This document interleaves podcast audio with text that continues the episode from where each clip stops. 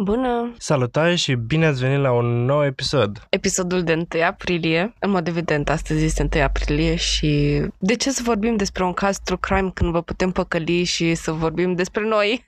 Da, ce poate fi mai uh, dezamăgitor decât uh, asta, nu? ne pare rău, ne pare rău. Așa că ați fost țipuiți și astăzi vom încerca să facem un uh, mic uh, Q&A, adică nu neapărat că vom încerca, îl vom face. Voi veți încerca să-l ascultați până la capăt și sperăm ca prin acest Q&A să fim cunoscuți mai uh, îndeaproape și de ce nu să găsim căi prin a comunica mai eficient și mai bine. Prin acest episod sperăm să întărim oarecum conexiunea pe care o aveți cu noi, pentru că după cum am mai spus, nu vrem să fie un podcast unidimensional, noi venim aici, vă prezentăm un caz, la revedere și apoi reluăm săptămâna viitoare. Ce vrem oarecum să creăm și o comunitate destul de strâns legată și a safe space, un loc sigur pentru toată lumea și pentru subiecte diverse. Nu suntem unidimensionali, avem și noi alte pasiuni, avem plăceri, pentru că suntem oameni, cred că e ceva normal pentru un om și mi-ar plăcea, nu știu, să avem discuții cum cu unii dintre voi am început să avem și ne bucurăm foarte mult să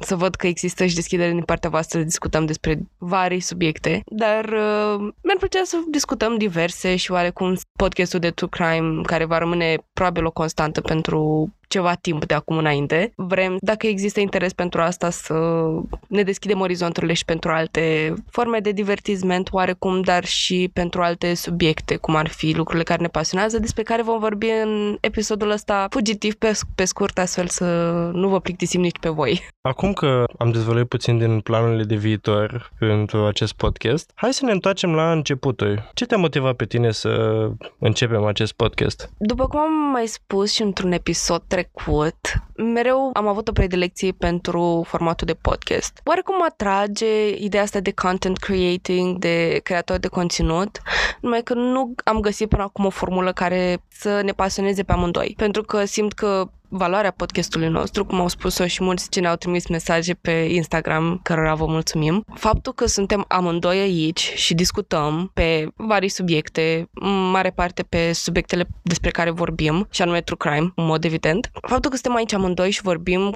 cred, aduce o oarecare valoare cazurilor despre care vorbim și nu o spun ca o laudă, ci mai mult ca o comparație și cu podcasturile de true crime pe care le-am ascultat. Uh, sunt o consumatoare de podcasturi de altfel și probabil vom vorbi despre asta mai târziu. Pur și simplu m-a motivat pasiunea pentru true crime. Consumam foarte mult conținut pe tema asta și de obicei când ascultam videoclipuri și mă uitam la documentare, voiam oarecum să abordez subiectele astea my way, în modul meu, cum vreau eu și să duc discuția în moduri în care alți creatori de conținut din sfera true crime nu o făceau sau nu simțeam că o fac. E, e dubios. Nu mă satisfăcea modul în care alte persoane vorbeau despre, vorbeau despre subiectul ăsta și practic asta a fost uh, punctul care m-a motivat realmente să mă gândesc mai întâi la un conținut true crime și apoi să îl dezvolt în proiectul care este Crime, Visit și Cafea. Cât despre mine, pe de-o parte mă regăsesc în ceea ce ai spus tu, pe de altă parte, eu n-am fost întotdeauna ca și tine un consumator de podcasturi sau de conținut audio în general. Nu mă refer la muzică, mă refer în general la discuții. Vorbe, vorbe, vorbe. Dumă.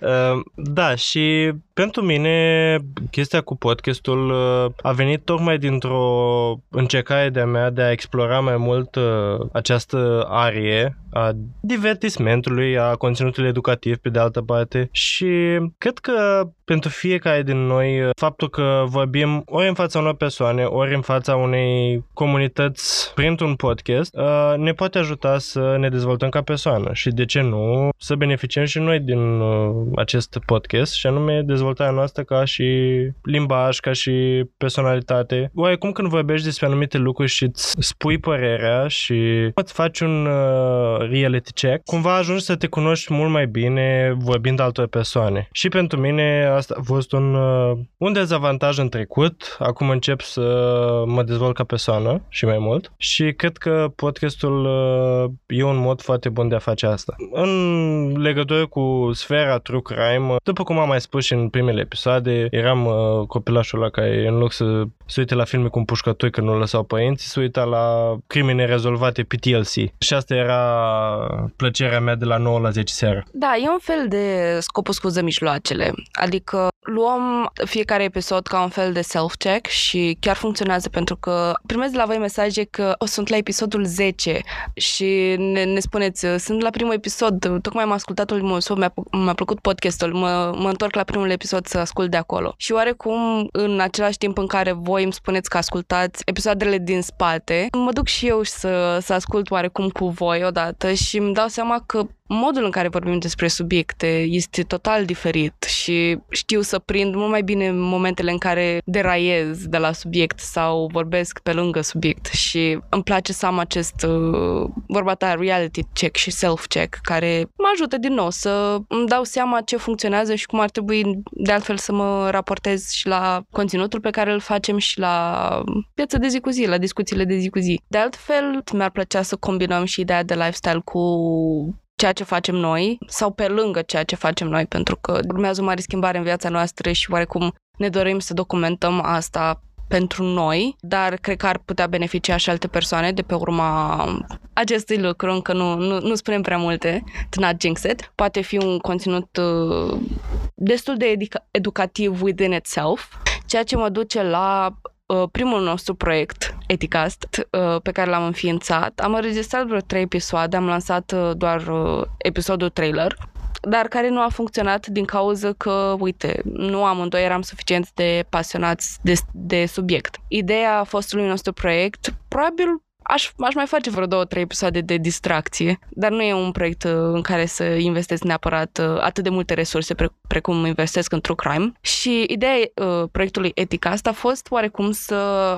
adaug în uh, sfera asta de etichetă și bune maniere o abordare modernă. Adică să ne dezbrăcăm de clasicele degețelul mic în sus și furculița se pune pe partea stângă sau, în fine, habar n-am unde se pune furculița. Ideea era oarecum să ne descurcăm în viața de zi cu zi într-un mod mult mai eficient și să conviețuim cu cel de lângă noi prin respect. Și sunt acele momente dificile care sunt mai dificil de navigat și oarecum să ai niște informații în spatele minții ajută foarte mult. Mie mi se părea interesant um, despre ce vorbeam și voiam să aduc uh, subiectul ăsta de respect, de... Um, uite, spre exemplu, nu avem în România conceptul de la anunț nu porți alb. Sau uh, la, tot așa, la anunț nu este indicat să porți negru. Și oarecum chestia asta de attire, de cum să îți arăți respectul, dincolo de oarecum modul în care vorbești sau, în fine, era, era un concept interesant și total desprins de uh, partea de etichetă din TikTok, TikTok și toate astea, că mă îngrozesc când văd ce e acolo. Dar, uh, da, nu, nu s-a întâmplat, nu a funcționat pentru că simt că oarecum pasiunea s-a disipat oarecum pe parcurs ce înregistram. Uh, da, clar a fost un uh, proiect interesant și scurt. Poate din cauza mea, pentru că nu pot spun că nu mă interesa subiectul, dar era a long, a long shot, era poate prea departe de area mea de confort despre care aș vrea să vorbesc. Adică, dintre subiectele de care sunt pasionat, partea de etichetă teoretică și educațională nu se afla printre primele. Și bineînțeles că asta se vedea în interesul meu față de proiect. Pentru că, da, să fiu sincer, nu aveam aceeași deschidere pe care o am uh, uh, față de, de voi, de comunitatea True Crime. De altfel, la un moment dat, țin minte când înregistram, era o dinamică din asta. Pentru că, da, eticheta ori ești de acord cu regulile alea, ori nu ești de acord. Și nu prea există linie de mijloc, să spun așa. Ajungeam eu să uh, enunț o, o regulă, oare, o modalitate de raport între doi oameni și eu spuneam o chestie, argumentam chestia aia și apoi Alex venea și spunea, da, dar nu e așa în cazurile alea, alea, alea, alea, alea. Și am spus, da, dar în majoritatea cazurilor și oarecum ajungeam să avem o dinamică de asta de contrazicere și era mult prea, mult prea mult pentru, pentru noi și pentru a ține oarecum ascultătorul aici lângă noi. Cum am venit cu ideea de true crime?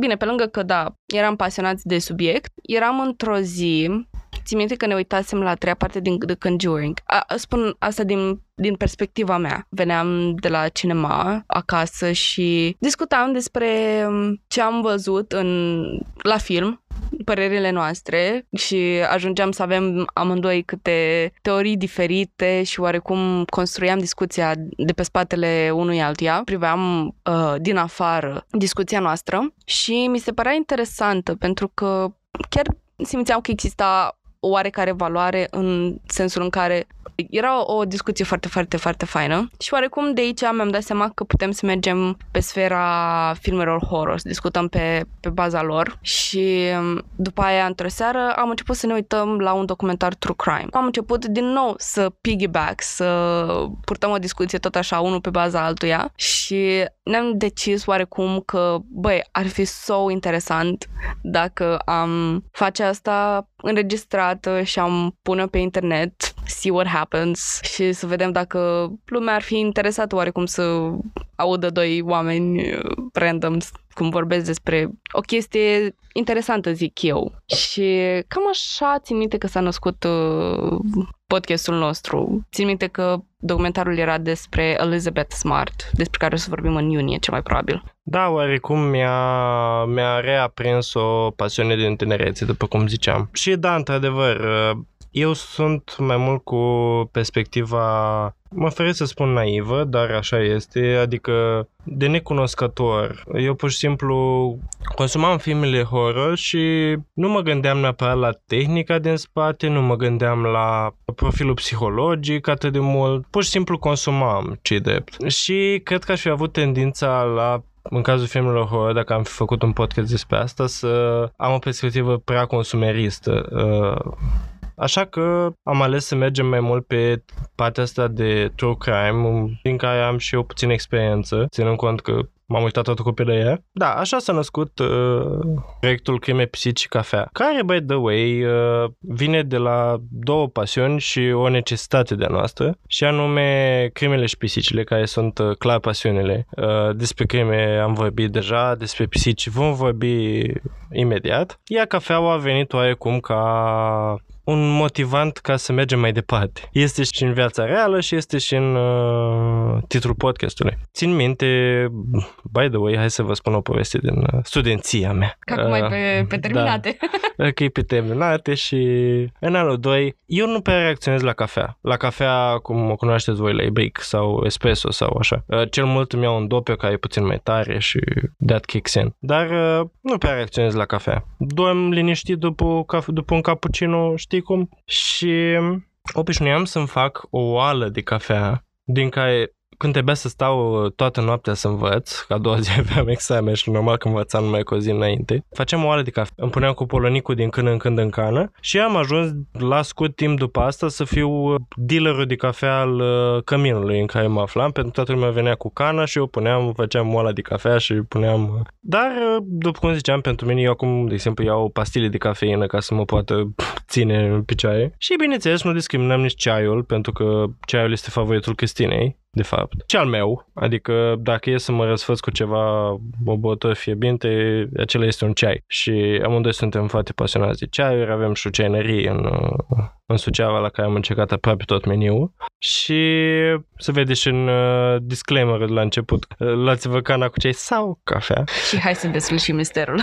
da. Și cam de acolo e numele podcastului, de acolo a venit. Another fun fact este că eu sunt oarecum alergică la cafea, în sensul în care reacționez foarte... Na- Cred că am mai spus asta într-un episod, am flashback-uri, în sensul în care încep să tremur și toată ziua sunt uh, agitată, în sensul în care în interior, adică nu agitată știi, persoana aia agitată care mereu spune ce gândește. Nu, nu. Um, toată ziua îmi tremură mâinile, îmi tremură picioarele, nu pot să stau, nu pot să merg ca lumea. Asta este reacția pe care o am de la cafea. și mai cum e ironic că am ajuns ca podcastul să se numească cafea, pentru că da, era în loc de cafea să fie ceai, dar uh, am zis să luăm cafeaua ca, mai, ca, o, ca un simbol mai mult, știi? Adică de obicei la o cafea te, te resfeți, în cultura noastră, nu știu exact de alte culturi, dar când ești la cafea, hai să mergem la o, la o cafea. Te referi și la discuții și la o modalitate de socializare și am zis că cafeaua de acolo să fie simbolică, pentru că nici amândoi aveam reacții total diferite la cafea, iar eu nu pot să beau cafea. Dar să nu ignorăm elefantul din cameră, și anume gazdele noastre. Pentru că, de fapt, noi uh, suntem aici uh, ca un fel uh, de crainici de știri care au invitați de fiecare dată și de fapt invitații sunt uh, pisicile. Ele sunt vedetele principale. Hai să vorbim puțin și despre ele, evident că deja uite stau aici și cască plictisite de cât am vorbit despre noi. Cred că cască de pofta unor pliculețe. Vor plic. plic? Iarăși plic. Dar ți-am dat plic. Oh, vai, nu, Jimmy. Jimmy Pisica. Da, am vorbit despre povestea lor desfășurată în episoadele de Crăciun, respectiv, cred că 10 și 11, dacă mă înșel. Mergeți mai departe și sigur le găsiți. Îl avem pe Câlțunelu, Câlți, din nou numele vine din obișnuița lui de mic pisic să-și facă tot felul de câlți prin blană cu mâncare și se lepea uh, firele de blăniță între ele. Și Pric, Prichina, Prichinchi, variațiuni, care este pisica mea de suflet. Uh, călțunelul e pisica lui Alex mai mult. Uh, cumva avem câte un familiar, dacă tot am avut uh, ultimul episod uh, despre vrăjitoare. Și um, Pric tot așa, săraca cum am găsit-o, numai noi știm cum am reușit să o facem să supraviețuiască. A fost pur și simplu un miracol și este lumina ochilor noștri. le, le iubesc până, până la cer și înapoi. da, și îmi place că, cel puțin înainte să ajungă călț în familia noastră, Prichina era foarte agitată, bine, pentru că noi eram la facultate, mama Căstine era și la servici și toată ziua stătea singur în casă și dormea. Și când ajungeam noi acasă, se urca pe toți pereții, bineînțeles.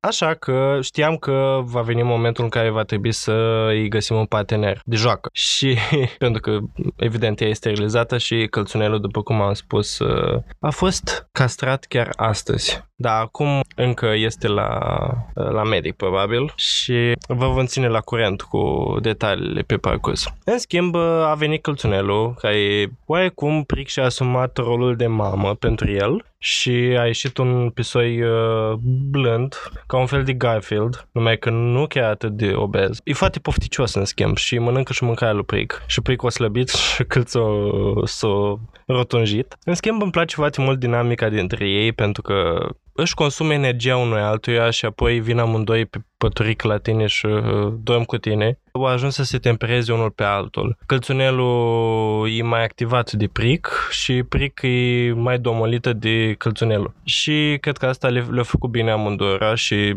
a fi ultimul lucru din lume pe care l-aș face să-i separ. Am încercat weekendul trecut un experiment în care pe Pric am luat-o la grădină, am, am scos-o la plimbare și pe câlți uh, l-am lăsat cu Alex în casă și la un moment dat îmi povesteai tu că câlți s-a dus în casă și... Inițial stătea cu mine, de obicei se uită la laptop în timp ce o învăț, e partenerul meu de învățat. Și la un moment dat îl văd că se duce în cealaltă cameră. Și de acolo vine foarte agitat, mi-o lăind ca în călduri și ca începe să alege prin toată casa ca și cum a căutat ceva. Și bineînțeles că ducându-se și în pod unde el de obicei nu se duce, e clar că o căuta pe pric. Și pric nu era. Și atunci au început să mi le atât de taie și atât de panicat și că unde e pric, încât o trebuie să-i dau un uh, trit, un batonaj cu, de care le dăm noi uh, pisice. De obicei nu îl dăm lui călț, că e mai plinuț, dar o trebuie să îl domolesc și după câteva minute au venit și Cristina de afară și s-a calmat. S-a dus să ling unul pe altul. Da, ei sunt uh, lumina noastră, ca să spun așa, cum o să o citesc pe Cristina și, în general, uh, cumva ne fac viețile mult mai uh, frumoase prin perspectiva lor de pisici, pentru că, unul, nu știi niciodată ce o să facă. Acum dărăm un uh, ghiveci, acum vin și uh, se culcă pe pieptul tău, după aceea se bat uh, cachioarele și apoi uh, stau pe, împreună pe pervaz și se uită la porumbei cum mănâncă. E delicios, vezi, și nu sunt eu numai iubitor de pisici, pentru că nu pot spun că iubesc numai pisicile ca și animale. Sincer, mi-aș dori orice animal de casă. Un câine pentru noi acum ar fi oarecum uh, prea greu de susținut, fiindcă stăm la apartament și nu mi se pare un loc uh, unde un câine să poată avea o viață perfectă și cred că pentru asta, va, dacă vă, dată vom avea o casă mai cu curte, atunci poate că vom avea și un, cel mai probabil vom avea și un câine. Lista nu se oprește aici, eu mi-aș dori un gecko, un șepișor, un, de toate, o veveriță zburătoare. Îmi plac animalele în general, sunt uh, o persoană iubitoare de animale și Cristina este. Nu pot spun că sunt iubitor de pisici, adică iubesc toate pisicile, dar iubesc și toți câinii, iubesc și tot. Cu toate astea, mama tocmai a salvat un cățel de la de pe marginea drumului, nu mai, n-am prins exact povestea lui. Am făcut foarte film, multe filmulețe cu el, pentru că e absolut adorabil. Și, da, mai pot să spun că îl, îl iubesc și pe el, pentru că e un sufletel și e atât de simpatic și e atât de energic. Încerca, weekendul ăsta a încercat să, să se împrietenească cu Pric, numai că era mult prea energic pentru Pric. Pric îmi seamănă foarte mult. Eu sunt uh, o fire mai introvertită. Sunt foarte intimidată de persoanele foarte energice, să spun așa. Și așa este și Pric. Adică dacă te repezi la ea, o bruschezi o așa, ea se sperie imediat și fuge. Um, la fel sunt și eu. Acest cățel nou venit uh, în familia noastră i-a pus capacul lui Pric. A obosit-o, a ajuns acasă și s-a culcat imediat. Da, și acum că am vorbit despre pisicile noastre, gazdele noastre, cred că e o tranziție foarte bună să ajungem la ce ne face în general pe noi fericiți. Și bineînțeles, am început cu pisicile, Pisicile sunt uh, zeitățile noastre, care le încredințăm fericirea noastră. Dar, uh, bineînțeles, ca orice om, avem și alte lucruri care ne fac fericiți sau gândul la ele ne fac uh, să zâmbim. Printre altele, eu aș menționa că sunt nou în ale călătoritului în afară și um, am descoperit că mă face foarte, foarte fericit să descoper uh, locuri noi și, bine, am fost toată copilăria prin țară și cunosc majoritatea locurilor. Nu ajungi vreodată într-o viață să cunoști toate locurile din toată țară, dar I had my fair share. Am avut partea mea de locuri interesante din țară și nu de curând am uh, trecut uh, linia granițelor noastre și după cum știți, am vorbit despre asta, am fost în uh, Londra și am descoperit o pasiune general pentru călătorit și abia aștept să revin la ea după ce îmi voi da rezidențiatul, pentru că deocamdată sunt, uh, bă, sunt uh, în mijlocul a mai multor uh, demoni, ca să spun așa, rezidențiatul, sesiunea, licența, cursul festiv, toate, toate, toate, toate se adună în ultimul an, bineînțeles. Și e poate vina mea, că nu mi-am scris licența mai devreme, puteam să învăț pentru rezi mai din timp, dar uh, să vă aduc aminte de studentul în anul 2 care învăța în ultima noapte pentru examen și își făcea oala cu cafea. Da, pot să spun clar că călătoria, călătoritul în general e una dintre fericile mele cele mai uh, acebe. Și în ultimul timp s-a deschis în Iași local la care se vește bubble tea, cum se mai spune, și ador bubble tea-ul. Aș bea non-stop. este, pentru ce nu știe, este tot felul de ceaiuri. Unele sunt uh, normale fructate, altele sunt uh, conțin și ciocolată, uh, matcha și tot felul, cafea și conțin clasic, conțin pele de tapioca și un fel de bubbles care se spargă în gură și sunt foarte simpatice și e o experiență unică pe care am avut-o prima dată în Londra. În mod specific pe Camden Market, imediat să intri fix pe strada Camden, acolo pe colț, țin minte vivid, prima oară când am văzut un uh, bubble tea shop și am zis, Alex, trebuie să intrăm, să încercăm. Luăm unul, vedem dacă ne place. și am intrat și au fost foarte drăguțe cele de acolo și ne-au recomandat un ceai și restul a fost istorie. da, și culmea, fix când am ajuns în Iași, s-au deschis două localuri de bubble tea. Deci au apărut, parcă uh, a fost o doință de noastră care a devenit, uh, s-a materializat pe loc. Și Da, pentru cei din Iași uh, recomand Tilicious Bubble Tea, care e acolo pe, pe esplanada de la Ștefan cel Mare, mai spre Unirii, unde au și cadru de loialitate, foarte șmeche pe nivele, acum mai nou, recomand, dar și cei din food court de la Palace uh, fac o treabă foarte bună. Acolo a fost primul bubble tea din Iași pe care l-am consumat, dar îmi place mai mult la Delicious pentru că au chestia asta cu customer service-ul mult mai bună. Adică angajații sunt mult mai de treabă, sunt mult mai activi pe Instagram, pe Instagram este Delicious Bubble Tea și au și chestia asta cu cadrul de loialitate, care e un bonus, bineînțeles. Și au mai multe variațiuni de băuturi. Dar ce te face pe tine fericită, Cristina? Acum mi-am adus aminte de Camden Market m-a făcut uh, fericită. e o chestie, e un loc în care, pe care mi-am dorit să-l vizitez atât de mult timp. Practic, de când eram în uh, lockdown, în timpul pandemiei, uh, îmi vine să spun uh, șoptit pandemie, pentru că pare așa ceva ilicit. Dar uh, vorba ta, mă, mă duc la călătorie, am călătorit de când eram mică și pot să spun că sufletul meu este împărțit în foarte multe orașe random. Londra este un oraș în care mi-am lăsat sufletelul, o părticică din el. Bologna este un oraș care, din nou, o parte din sufletelul meu este acolo. Cracovia este un oraș în care mi-am lăsat o părticică din sufletel ca un fel de horcrux în fiecare oraș. Pentru mine fiecare oraș este un horcrux. Și mi-a mai plăcut foarte mult și în Helsinki. Ador, ador Helsinki. Și când mă gândesc la toate experiențele pe care le-am avut și Oh, și Budapesta, și Budapesta e superbă. Practic, ca să scutăm această listă interminabilă de locuri în care Cristina și-a lăsat sufletelul, toate locurile în care a călătorit din afara țării, ok? Nu chiar, pentru că Grecia, uite, nu mi-a plăcut chiar atât de mult. Dar ai spus că te-ai mai întoarce acolo. Te-aș duce pe tine și pe tăi acolo. Mulțumim, atât am de zis. dar în afară de Grecia, toate locurile au plăcut. Mai există câteva excepții, dar nu o să vorbesc despre asta acum.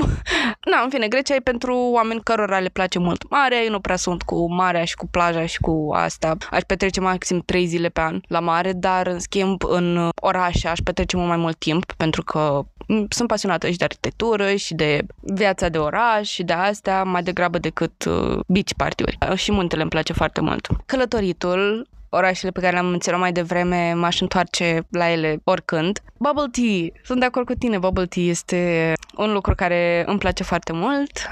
Îmi doresc oarecum să fac slow traveling și asta mă face fericită. Gândul ăsta mă face fericită că voi face asta. Când învăț un lucru nou, spre exemplu să lucrez într-un program nou sau, nu știu, random things. Uite, acum fac research pentru episodul din mai știu, e cam de vreme, dar vreau să fiu foarte pregătită pentru, pentru că, din nou, am descoperit că mă pasionează subiectul de mai, încă nu-l dezvăluim. încă nu-l dezvăluim, o să-l aflați și uite, în ultimul timp chiar asta mă face fericită research pentru episoadele de atunci. Uh, sper să prindă bine pentru că am emoții.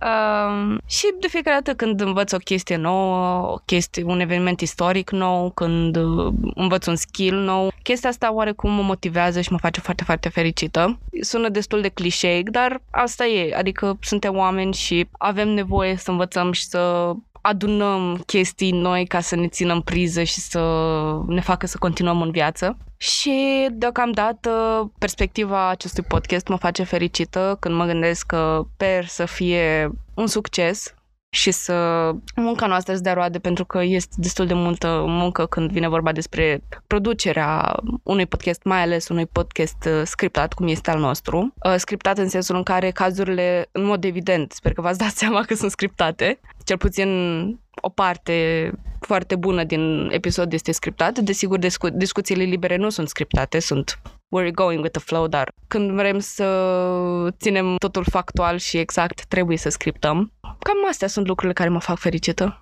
Că tot spuneai de skillurile noi pe care le dezvolți și cum te fac uh, acestea fericită. Știu că am mai vorbit și în trecut despre ce studiem și I don't wanna oversay it. Pe scurt. Uh, pe scurt, uh, că mulți au mai întrebat după ce studiem. În primul rând, Cristina a studiat multe până acum, acum studiază uh, fotografie și procesare computerizată a imaginii.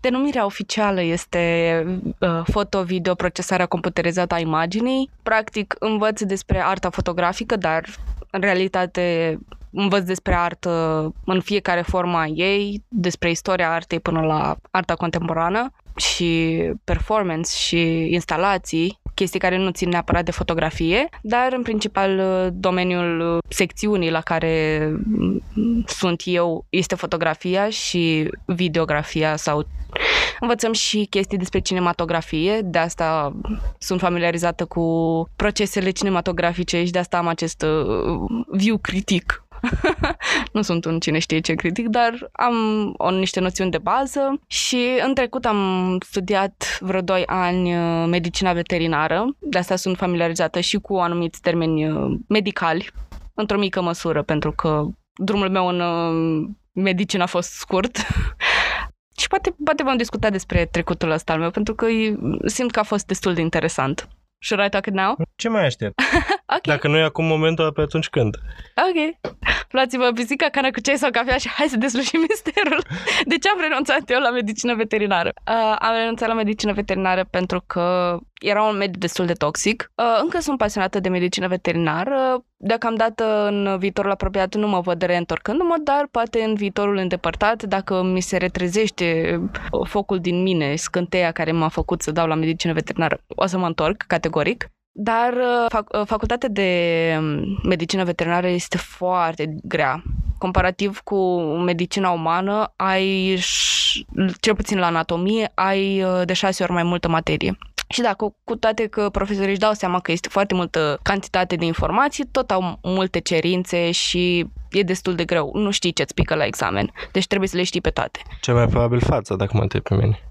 da, exact. Și puteam să mă descurc cu asta sunt destul de puternică și pot să răzbat când, când este necesar, dar ă, acest parcurs academic nu era neapărat necesar pentru că după facultate, cu toate că te chinui foarte mult, nu ai ă, ceva sigur, spre exemplu, și tot trebuie să ai o grămadă de bani ca să-ți deschizi un cabinet sau, în fine, să ai oportunitatea și norocul să-ți faci rost de un cabinet pentru că, din nou, animalele mari nu mă pasionau și voiam ceva exotic. Latură care, din nou, facultatea de la Iași nu o explorează deloc și, practic, ca să supraviețuiești aceste facultăți, ai nevoie de un sistem de susținere, cum îmi place mie să-i spun. Ai nevoie de oameni care să fie acolo, oameni care să, cu care să înveți, cu care să ieși, cu care să te înțelegi foarte bine și nu știu dacă a fost neapărat vina mea, că sunt o fire destul de retrasă și introvertă, sau uh, pur și simplu oamenii care au fost în jurul meu nu au fost suficienți de prietenoși, dar uh, nu am avut parte de acest sistem de susținere și a trebuit să renunț și să o iau pe o altă cale pe care sunt acum fericită și mă stimulează în fiecare zi. Că tot vorbeam despre fericire, mă face fericită pentru că simt că Uh, fac ceva mai înălțător decât uh, ceea ce făceam la medicină veterinară prin faptul că eu găsesc fericirea și scopul oarecum al meu în viață în timp ce învăț ceva nou în fiecare zi, în timp ce creez. Și cred că ăsta este punctul în care vreau să ajung în viață, să continui să creez și să fac lucruri noi și asta este un lucru care cu adevărat mă face fericită. Faptul că facultatea de acum îmi va deschide foarte multe oportunități pe viitor în a mă simți liberă. Și oarecum văd arta ca fiind uh, un mediu pentru libertatea mea personală mai mult. Da, clar, când mă gândesc la personalitatea ta în general și la felul cum uh, vezi tu lumea, este clar că ai o viziune foarte artistică asupra lumii. Nu aș spune uh, deloc de naturată, dar este diferită de ceea ce vede un om obișnuit. În sensul în care la tine lumea nu este în alb și negru cum o văd foarte mulți și este în, nici măcar în note de gri nu este, ci este foarte colorată. Câteodată este neagră, câteodată este roșie, câteodată este în toate culorile și este unul din lucrurile pe care le apreciez cel mai mult la tine și anume viziunea ta asupra lucrurilor din jur. E o viziune foarte fresh, foarte uh, interesantă pentru mine.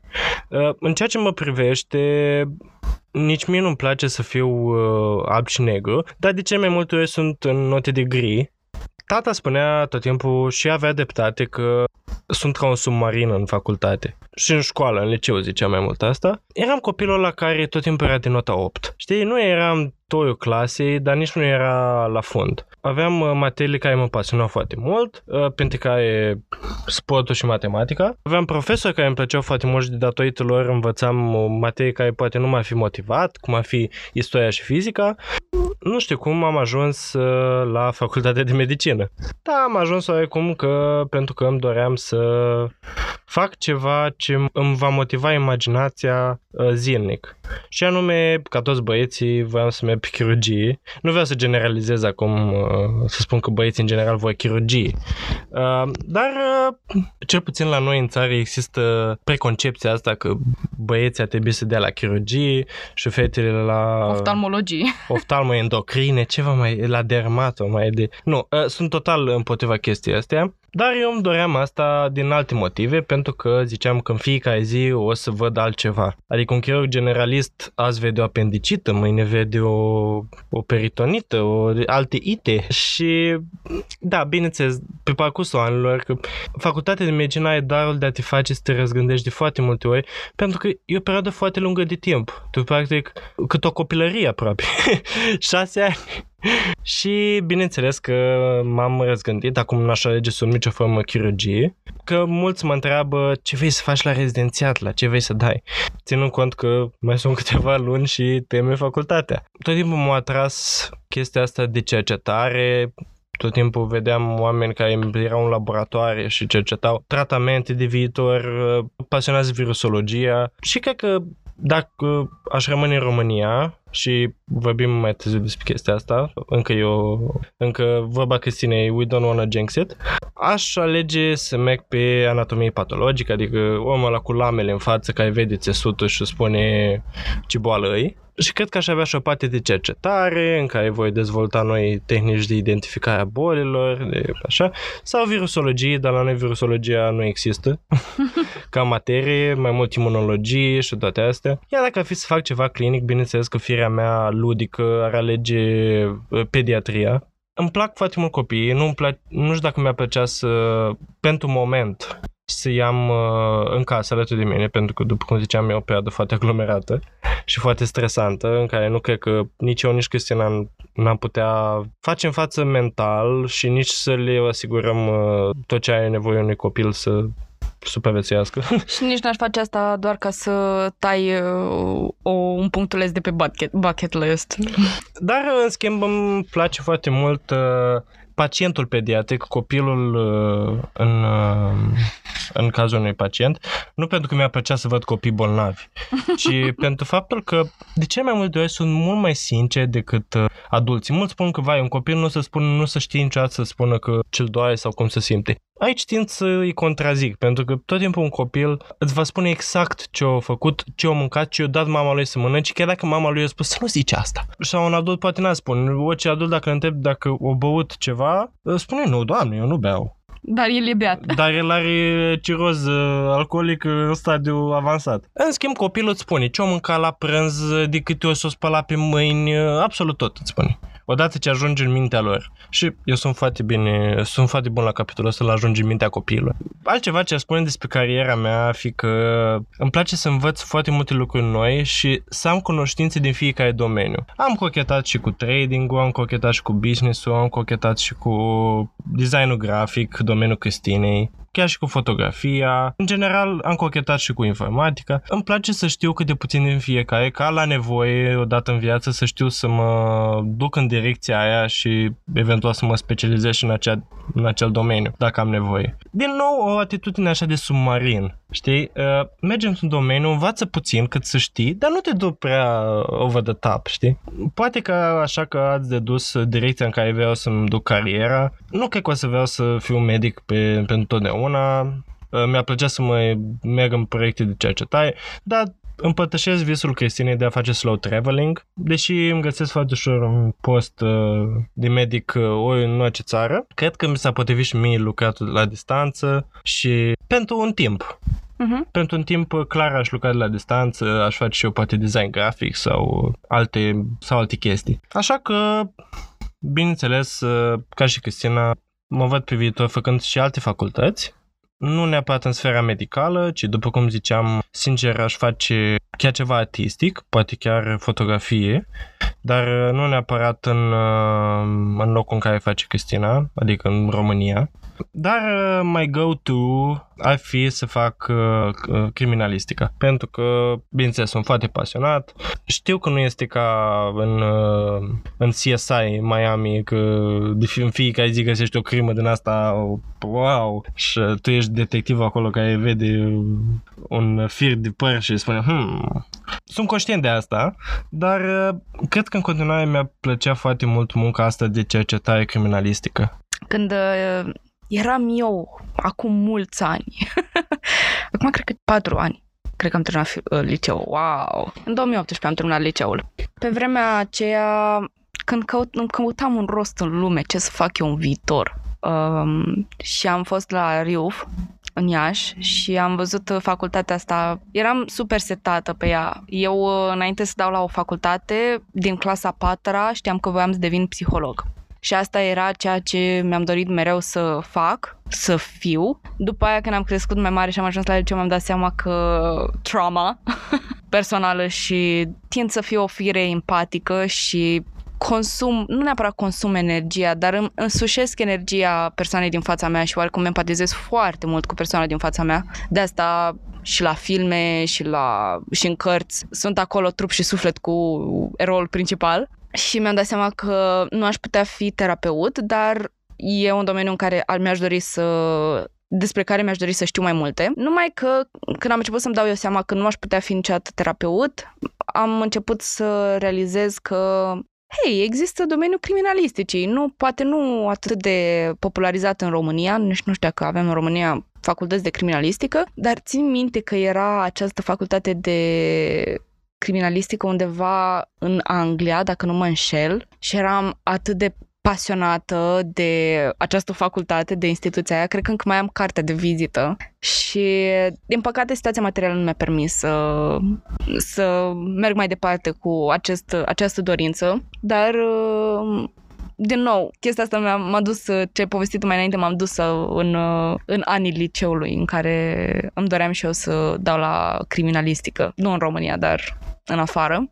Nu știu dacă aș face asta acum, nu știu, depinde cum o, unde locul în care o să mă aflu în următorii ani, dar e un lucru pe care să-l țin în spatele minții, pentru că vorba aia, când știi ceva de mic că o să faci, cred că tocmai aia trebuie să faci și să nu ții cont de vârstă, de situația în care ești, situația ți-o faci, adică e destul de crud să spun asta, dar când îți dorești ceva super tare, trebuie doar să cauți moduri în care să faci acel lucru, pentru că poate fi cel mai bun lucru pe care îl poți face în viața ta. Și chiar asta s-a întâmplat și cu fotografia pentru mine, pentru că eram la un punct în viață când mama nu m-a susținut neapărat în domeniul meu artistic, nici și în ziua de astăzi. Îmi spune că nu este de acord cu decizia pe care am luat-o și ok, nu trebuie să fie de acord, trebuie eu să simt că fac ceva bun în viața asta și că fac ceva bine, iar dacă la un moment dat o să-mi dau seama că nu a fost lucrul de făcut, e ok.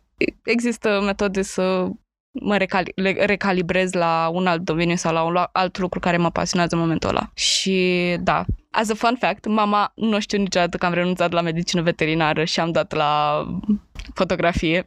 Bine, bine, acum știi, dar nu știu până să intre Cristina la fotografie. După ce am intrat, am mi-am confirmat locul, mi-am plătit toate taxele, numai eu știu cum am făcut rost de bani. Mi-am plătit totul, locul era a meu, urma în toamnă să mă duc la facu- în fine, să mă duc la facultate, încă eram pandemie și nu, nu mergeam neapărat fizic, dar participam la cursuri. Și în momentul în care știam că în toamnă o să fac asta și că nu există nimeni să-mi spun că o să fac altceva, în momentul ăla o trebuie să-mi fac foarte mult curaj să-i spun mamei și am fost de neoprit. Doar Alex știa cam că dau la foto. Și da, cam asta este povestea vieții mele. da, acum hai să trecem mai la un capitol mai uh, fan-based și anume cărțile, filmele, serialele care ne-au motivat pe noi, care ni s-au părut uh, the best, cele mai bune și altele care poate că ne-au influențat negativ. În perspectiva cărților știu că, mai ales tu, în acest moment ești foarte pasionată de citit. Și eu am fost pasionat de citit, numai că în ultimul timp cu facultatea, în ultimii 5 ani, nu prea am mai citit aproape deloc, să fiu sincer, decât tratate, mic tratat de biochimie, mic tratat de... Mic tratat de cardiologie care este de 700 de pagini. Da, sunt mici toate la ei mă întreb cum să alea mai, dar nu vreau să știu. În schimb, partea de beletristică și așa am neglijat-o cu totul, așa că Cristina va... Bineînțeles, voi face și o notă de subsol uh, asupra cărților mele preferate. În ultimul timp am citit, uh, ca să fiu scurt, uh, am citit uh, Stephen King, dintre care cel mai mult mi-a plăcut uh, Salem Slot. Uh, Apocalipsa mi se pare o carte bună, dar prea stufoasă, adică el are un stil foarte descriptiv și asta îl face cunoscut, uh, stilul ăla descriptiv morbid pe care îl are. Dar câteodată pentru o carte de 800 de pagini e prea mult. În schimb, Silent Slot mi se pare mult mai balansată și mi se pare o carte chiar interesantă. În rest, citesc mai mult. Înainte citeam și din astea istorice și autobiografii. În schimb, acum citesc mai mult fantasy pentru că încerc, ceva, încerc să revin la citit și încerc să o fac cu ceva ușor de citit. Ultima dată am citit uh, Casa de, din Marea Azurie.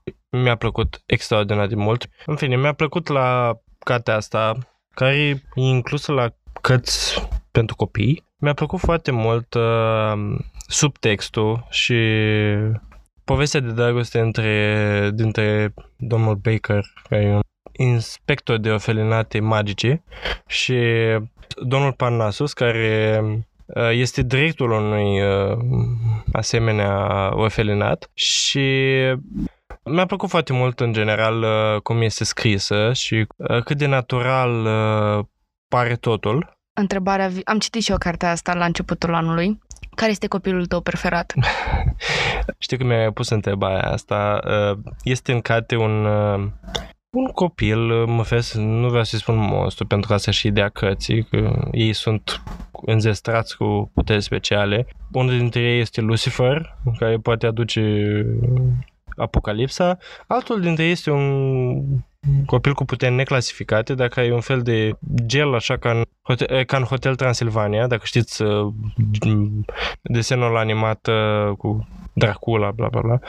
Așa vede că vrea să devină valet și oarecum na, societatea impune că e un monstru care nu poate deveni valet, pentru că e un monstru, și el uh, are cărți de, uh, de educație în sensul ăsta și e foarte pasionat de chestia asta și la un moment dat ajunge să fie valet în uh, orașul de lângă. Cam asta ar fi personajul, dar e o carte pe care vă recomand să o citiți. Este o carte foarte ușor de citit și din care aveți foarte multe de învățat, de ce nu?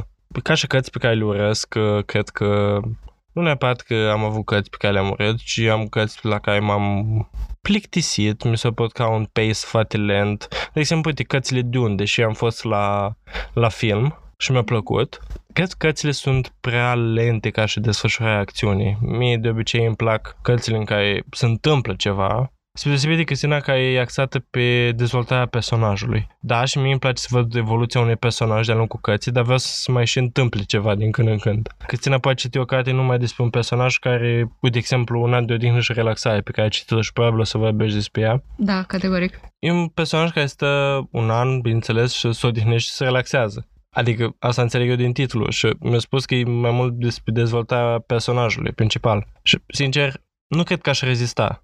Dar o să dau încercare la cărții astea și um, o să vedem pe viitor. Dar spune-ne și tu despre ultimele achiziții um, literare pe care le-ai avut. Ce să... faci cu o listă? O să, o să încerc să fiu scurtă cu ceea ce um, Uh, ce voi spune? Uite, eu pe Cristina ținând acum un curs de două ore despre literatura contemporană. Cont- contemporană. Citesc și clasici, dar uh, cărțile contemporane fiind acum în, uh, în hype, citesc foarte mult literatură contemporană. O să încep prin a continua despre cărțile pe care le urăsc, pentru că ai terminat cu cărțile pe care le urăsc, pentru că vreau să, pentru că vreau să termin pe o notă bună și să spun cărțile care mi-au plăcut. Cărțile pe care le-am urât a fost, în primul rând, pe primul loc, cartea pe care o urăsc cel mai mult pe lumea asta, pe care am citit-o până acum, este Notre-Dame de Paris povestea cocoșatului de la Notre Dame. Cartea aia nu știu cum a rezistat testul timpului, dar are o poveste interesantă de dragoste, dar mi s-a părut extrem de Bine, asta era și ideea, să fie toxică, dar mi s-a părut insuportabil de citit cum eroina principală își bate efectiv joc de cocoșatul Notre Dame, care în mod evident o iubește foarte mult. Și um, E o carte care are foarte mulți ani, dacă nu, nu se numește spoiler. Uh, oricum toată lumea știe ce se întâmplă cu cocoșatul la Notre Dame. Dar ideea este că în contextul actual, cartea asta nu mai are sens să aibă popularitate și să fie atât de plăcută precum este. Pentru că are subtonuri rasiste dezgustătoare.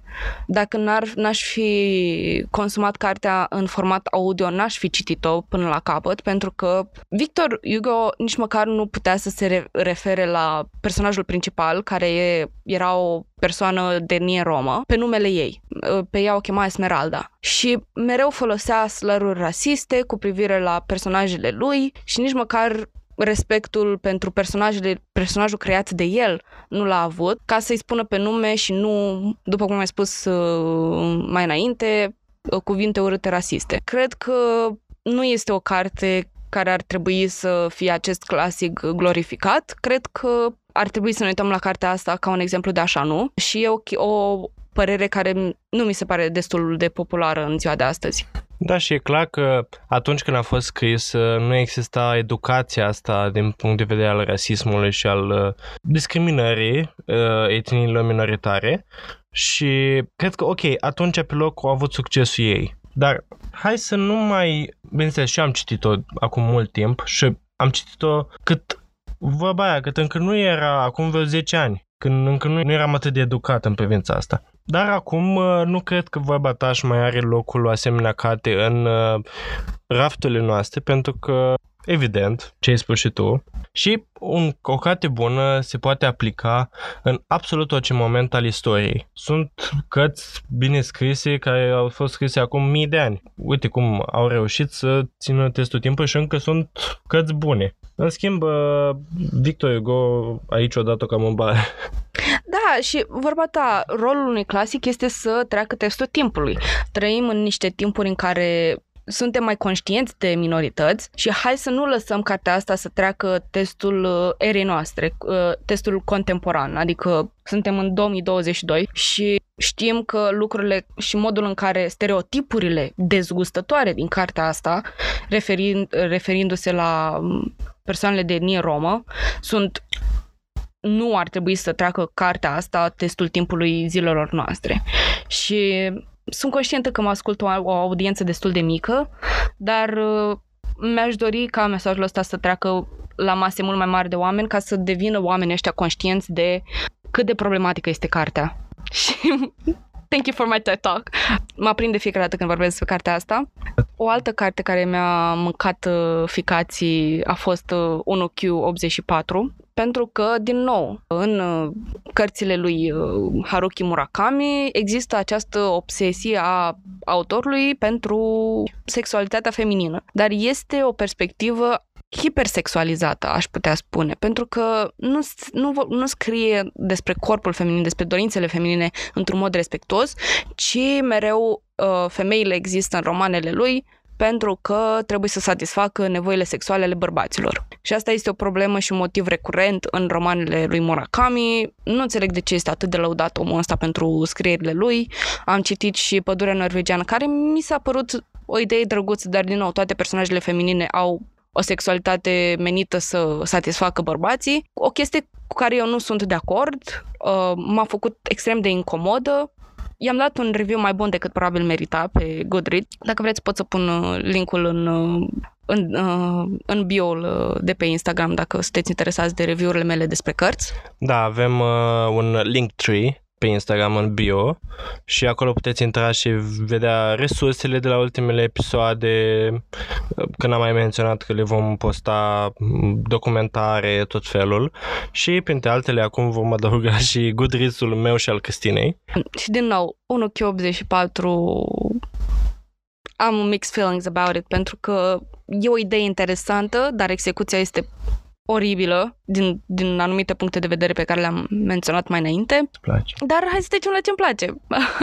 Uh, cartea mea preferată este cea spusă de Alex, uh, Un an de odihnă și relaxare de Oteza Moshfegh. Nu este o carte ușor de digerat pentru toată lumea pentru că conține subiecte destul de grafice. Verificați trigger warning-urile înainte să citiți cartea. E un discurs despre privilegiu, privilegiu alb, un discurs despre mm, conștientizarea privilegiului și mi se pare destul de refreshing pentru că am citit despre persoane albe privilegiate în multe cărți, dar niciodată nu am citit o persoană albă care să-și recunoască privilegiul și să știe că este într-o ipostază privilegiată. Și da, este destul de enervant pe alocuri, pentru că își permite femeia asta să facă o grămadă de chestii fără să se îngrijoreze despre bani, despre statutul ei social, dar introspecția personajului și experiența personajului care trece în acest an de odihnă și de relaxare este, din punctul meu de vedere, destul de prețios. Mi-a plăcut enorm de mult cartea asta, cât timp am citit-o, am devorat-o în două, trei zile maxim uh, și nu pot să spun că o recomand, pentru că e genul de carte care fie îți place, fie o urăști. Dar uh, puteți să-i dați o încercare. Dacă vă place bine, dacă nu, aia e. Băgați-o pe DNF și dați-i o steluță pe Goodreads. Din nou, voiam să vorbesc de carte care m-a dezamăgit pentru că acum îmi face cu ochii în bibliotecă. Voi vorbi despre cartea pe care o citesc acum, care mi se pare destul de interesantă. Îi voi da spoiler acum pentru cartea Cei șapte soți al lui Evelyn Hugo. E proaspăt tradusă în română și mi se pare destul de frumos contrastul dintre uh, faptul că titlul se cheamă Cei șapte soți a lui Evelyn Hugo și Marea Dragoste a lui Evelyn Hugo este o femeie. Este o romanță safică și este absolut atât de frumoasă, atât de frumos scrisă uh, în ceea ce ține romanță. Da, dă puține detalii care sunt de irelevante. Cel puțin într-o carte mie nu-mi place să pună... M-am îmbrăcat într-o bluză albastră cu niște blugi uh, obișnuiți și am ieșit afară din casă repede să mă grăbesc cu cheile de la mașină. Nu, nu-mi place deloc chestia asta, dar uh, și cartea asta conține faze de genul, dar uh, sunt trecute cu vederea de alte lucruri uh, bune pe care le conține. Oh, aș putea vorbi despre cărți uh, la nesfârșit, dar uh, cred că avem de, de discutat și despre filmele noastre preferate și mai puțin preferate. Filmul meu preferat este, cred că pot să spun că este Midsommar. Vorbește despre traume, despre uh, jelire, cred că așa, cred că am tradus bine. Vorbește despre um, subiecte destul de grele într-o lume destul de frumoasă la prima vedere, dar cu un mijloc destul de putred și îmi place multidimensiunea modul în care a fost scris în, scris întregul film. Mi-ar, mi-ar plăcea să fac un comentariu pe acest film. E, e, genul, e genul de film care mă, mă face să fac conțin, un conținut sau un episod sau orice, numai pe baza lui gen a video commentary sau ceva, un comentariu video sau, știu, podcast. De asta mi-ar plăcea să vă întreb pe voi dacă ați fi interesați de, de astfel de conținut. Un alt film care mi-a plăcut a fost uh, Moonrise Kingdom. Cu mențiunea că în Midsommar uh, trigger warnings e foarte grafic și prin foarte grafic, chiar foarte grafic. Extrem de grafic. Extrem de grafic, dar uh, are un mesaj într-adevăr foarte puternic, e unul dintre filmele și ele mele preferate și, bineînțeles, nu este recomandat uh, copiilor. Absolut deloc. Și da, nu știu, încerc să mă gândesc atât top of my head uh, despre filmele mele preferate. Sunt, uh, sunt două filme de, cu Will Smith, dar uh, I, I don't think I support him anymore. nu știu dacă l-aș mai susține după faza de la Oscaruri. Mi-a plăcut, țin minte, când am privit uh, Collateral Beauty și Concussion. Sunt două filme care mi se par foarte, foarte bune. Și ziceam de Moonrise Kingdom, uh, un film absolut simpatic, cu puține note prea realiste, aș putea spune, foarte subtile, foarte brushed over, foarte de suprafață, dar mi-a plăcut foarte mult atmosfera creată în film și modul în care crea, uh, directorul de imagine uh, s-a ocupat de cadre și de cât de frumos erau construite cadrele. Uh, foarte atent făcut, foarte intenționat, pur și simplu amazing. Și nu, nu știu dacă pot să mă gândesc la filme care nu mi-au plăcut deloc. Oh, dimensionați în Twilight. Se pune la filmele mele nepreferate. Nu știu. Dar e atât de de comic filmul astfel încât poate fi memabil, așa că o să-i dau un pass. Da, în ceea ce mă privește pe mine, în trecut aveam o plajă foarte largă de filme pe care le consumam. În special filmele horror, îmi plăceau, mă uitam și la o comedie bună, mă uitam și la din astea biografice, științifice, SF, acțiune, aventură, practic toate. Ce mi-a plăcut în ultimul timp a fost Knives Out. Uh-huh. Mi s-a părut că au adus o nouă dimensiune scrierilor de tipul uh, celor pe care le avea Agatha Christie și chiar îl recomand. Mi s-a părut uh, ceva foarte fresh în lumea true crime. Uh, true crime, în lumea filmelor uh, și mystery. Uh, mystery crime și așa. Uh, în ceea ce privește filmele horror, că tot am spus că sunt pasionat, uh, da, aș recomanda Insidious pentru că they are a classic. Și m-aș întoarce, bineînțeles, la Midsommar, pentru că e unul dintre filmele favorite. Și pe lângă asta, cireașa de pe tot ar fi Sightless. Da, am uitat să vorbesc despre Sightless. Da, care ilustrează cumva chinurile prin care trece o persoană care și-a pierdut uh, vederea nu de la naștere, ci a apucat mai întâi să guste din viață un timp și apoi uh, și-a pierdut vederea. Și îmi place cum un film uh, câteodată personajele din film și așa sunt doar în mintea personajului principal, dar noi le putem vedea. Exact, cumva reușesc să ducă filmul exact cum percepe ea acțiunea și nu cum e cu realita- uh, realitatea. De exemplu, în momentul în care ea crede că o lampă este la 2 metri de ea, noi vedem lampa. Dar în momentul în care merge prin noptieră și pune mâna și vede că nu lampa dispare vederea noastră și mi-a plăcut foarte mult uh, dualitatea asta, ce vedem noi și ceea ce poate percepe ea. Dar, cred că am vorbit destul despre pasiunile noastre cinematografice și literare.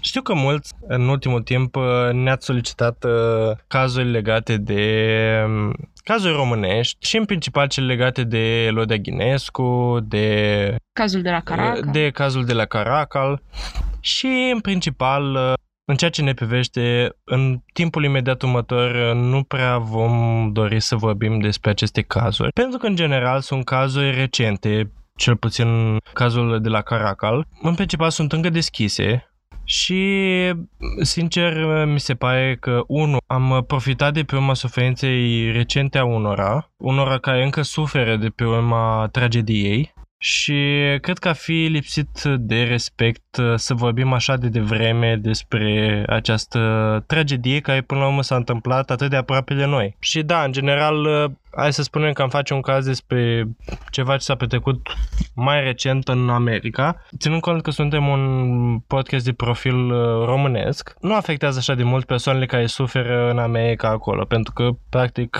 nu au acces la noi atât de mult. Dar dacă am începe să vorbim acum despre cazul la Caracas, așa, oarecum cred că am stăni din nou uh, amintiri neplăcute anumitor persoane uh, și nu asta ne doim clar prin acest podcast.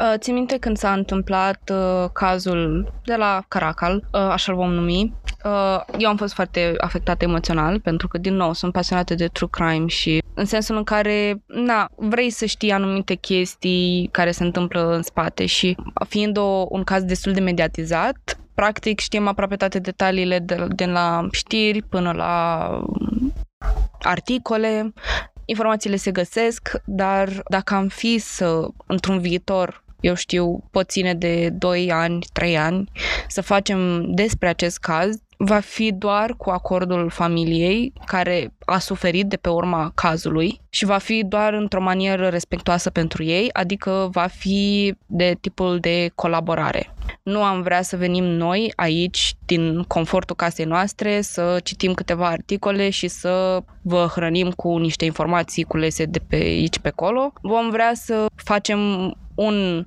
material care să fie chiar poate în colaborare cu familia, sub condițiile lor, pentru că este până la urmă tragedia lor. Și, din nou, și acest caz lovește destul de aproape de casă, pentru că s-a întâmplat atât de aproape de noi și trebuie să o facem într-un mod cât mai respectuos și cât mai uh, considerent. Cât despre cazul Elodia, în ziua de astăzi a devenit o memă, dar trebuie să ținem în minte faptul că o persoană asta e posibil să fi suferit și destul de mult și din nou am face cazul ăsta numai în colaborare cu familia, cu permisiunea familiei, cu resursele pe care le atestă aceasta. De altfel, cât despre cazurile deschise, noi până la urmă avem o audiență, fie ea mică, totuși avem oarecum puterea de influență. Adică putem vorbi despre cazul nostru cum vrem noi și putem spune despre o persoană anume că este, eu știu, el este vinovat. Este un lucru ilegal să faci, uh, din câte știu eu, pentru că poți influența parcursul din uh, sala de judecată, ceea ce este un lucru neetic și nu cred că ar trebui să fie um, făcut și nici nu cred că avem uh, Posibilitate. posibilitatea și nu vrem să ne luăm responsabilitatea de a um, vorbi despre ceva ce încă în nu este control. oficial sau nu suntem în control.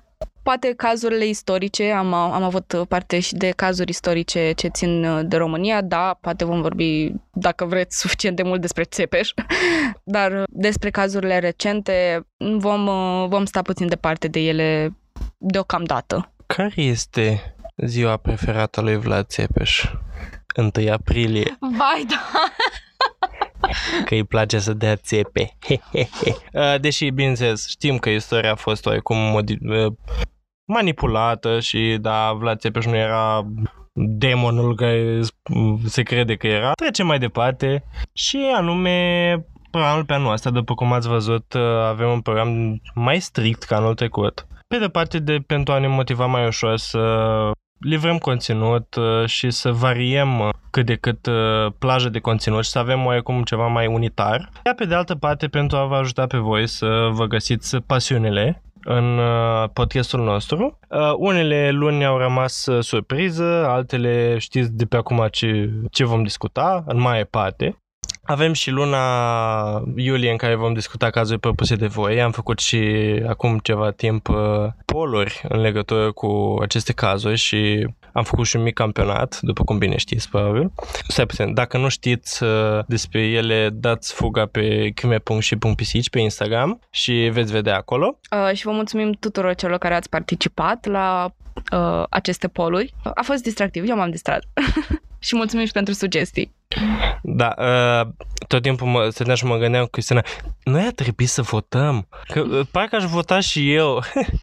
da, și pe, pe anul ăsta uh, excites me, uh, îmi place foarte mult, suntem mândri de el, cred că amândoi putem spune asta. Uh, și aici ajungem și la planurile de viitor, bineînțeles, uh, uh, presate de multe surprize, pe de altă parte avem și o surpriză că tot am ajuns la... O, am trecut deja cu brio de 100 de followeri pe Instagram. Uh, Dacă nu ai dat follow, fă acum la crime.și.pisici. Pregătim o surpriză care sperăm noi va fi pe măsura așteptărilor voastre. Așa că stay tuned în următoarele zile pe Instagram. Uh, și plănuim uh, încet, încet să ne extindem plaja de ascultători și să ajungem la cât mai multe urechiușe de pisici, de oameni, de căței. De... Și cu asta cred că am încheiat în mare pentru moment uh, partea de Q&A. Vom încerca să mai facem și alte părți de Q&A, alte episoade speciale, uh, dar uh, asta pe măsură ce vă vom cunoaște și noi mai bine, vă, ne veți cunoaște și voi mai bine și timpul va trece și în funcție de nevoie vom uh, livra conținut uh, în funcție de ce vă doriți și voi, ceea ce suntem dispuși noi să oferim. Dacă mai aveți alte întrebări, noi putem compila um, întrebările și când vom ajunge la un, o cantitate destulă de întrebări, putem să refacem acest, uh, acest tip de material. Și vreau să vă îndemn să veniți pe Instagram la crime.și.pisici, nu numai să ne dați follow, dar să ne dați sugestii. Ce vă interesează să primiți de la voi? Vă v-ar interesa materiale despre filme? V-ar interesa materiale scurte, poate o secțiune din podcast, la finalul podcastului să vorbim despre un film, ceva. E o chestie pe care eu vreau să-mi uh, îmi bag degețelele și să explorez mai mult ideea de review, de recenzii pentru cărți, filme, seriale, orice. Flori, fete sau băieți? Exact. și mi-ar plăcea foarte mult uh, să vă doriți chestia asta. Desigur, nu o voi face dacă nu vă doriți, pentru că la urma urmei suntem la un podcast de true crime și orice conținut în plus pe lângă trebuie să fie approved by you. Și dacă nu, aia e, începem alt podcast. Flori, fete sau băieți. Da, și după cum ziceam și în începutul podcastului, ne dorim ca aceasta să fie o discuție la o cafea Exact. și ca această s- discuție să se extindă și cu voi în DM-uri. Așa că vă invităm pe cât mai mult să ne scrieți părerea voastră pozitivă sau negativă, acceptăm orice fel de discuție și vrem să fie cât mai uh, educativ, să învățăm și noi uh, foarte multe lucruri de la voi, că suntem siguri că avem ce învăța. Voi să învățați din puținul pe care îl știm noi și pe care îl uh, researchim până la urmă, pentru că majoritatea lucrurilor nu le știm dinainte, ci pur și simplu ne luăm timpul să facem research pe tema aia. Nu uitați de uh, linkul din bio cu link triul în care vom uh, adăuga în scurt timp și conturile noastre de Goodreads. Poate aveți alte sugestii de materiale pe care să le adăugăm acolo. Și întrebarea de final este, care este floarea ta preferată? Cred că Zambila. Îmi place foarte mult cum e. Sau, sau nu, nu, nu, liliacul. Da, Oh, deși e tufă, dar îmi place foarte mult. Îmi plac foarte mult uh, florile de primăvară cu miros. Și aici cred că poți fi de acord cu mine. Da, sunt de acord cu tine. Floarea mea preferată este...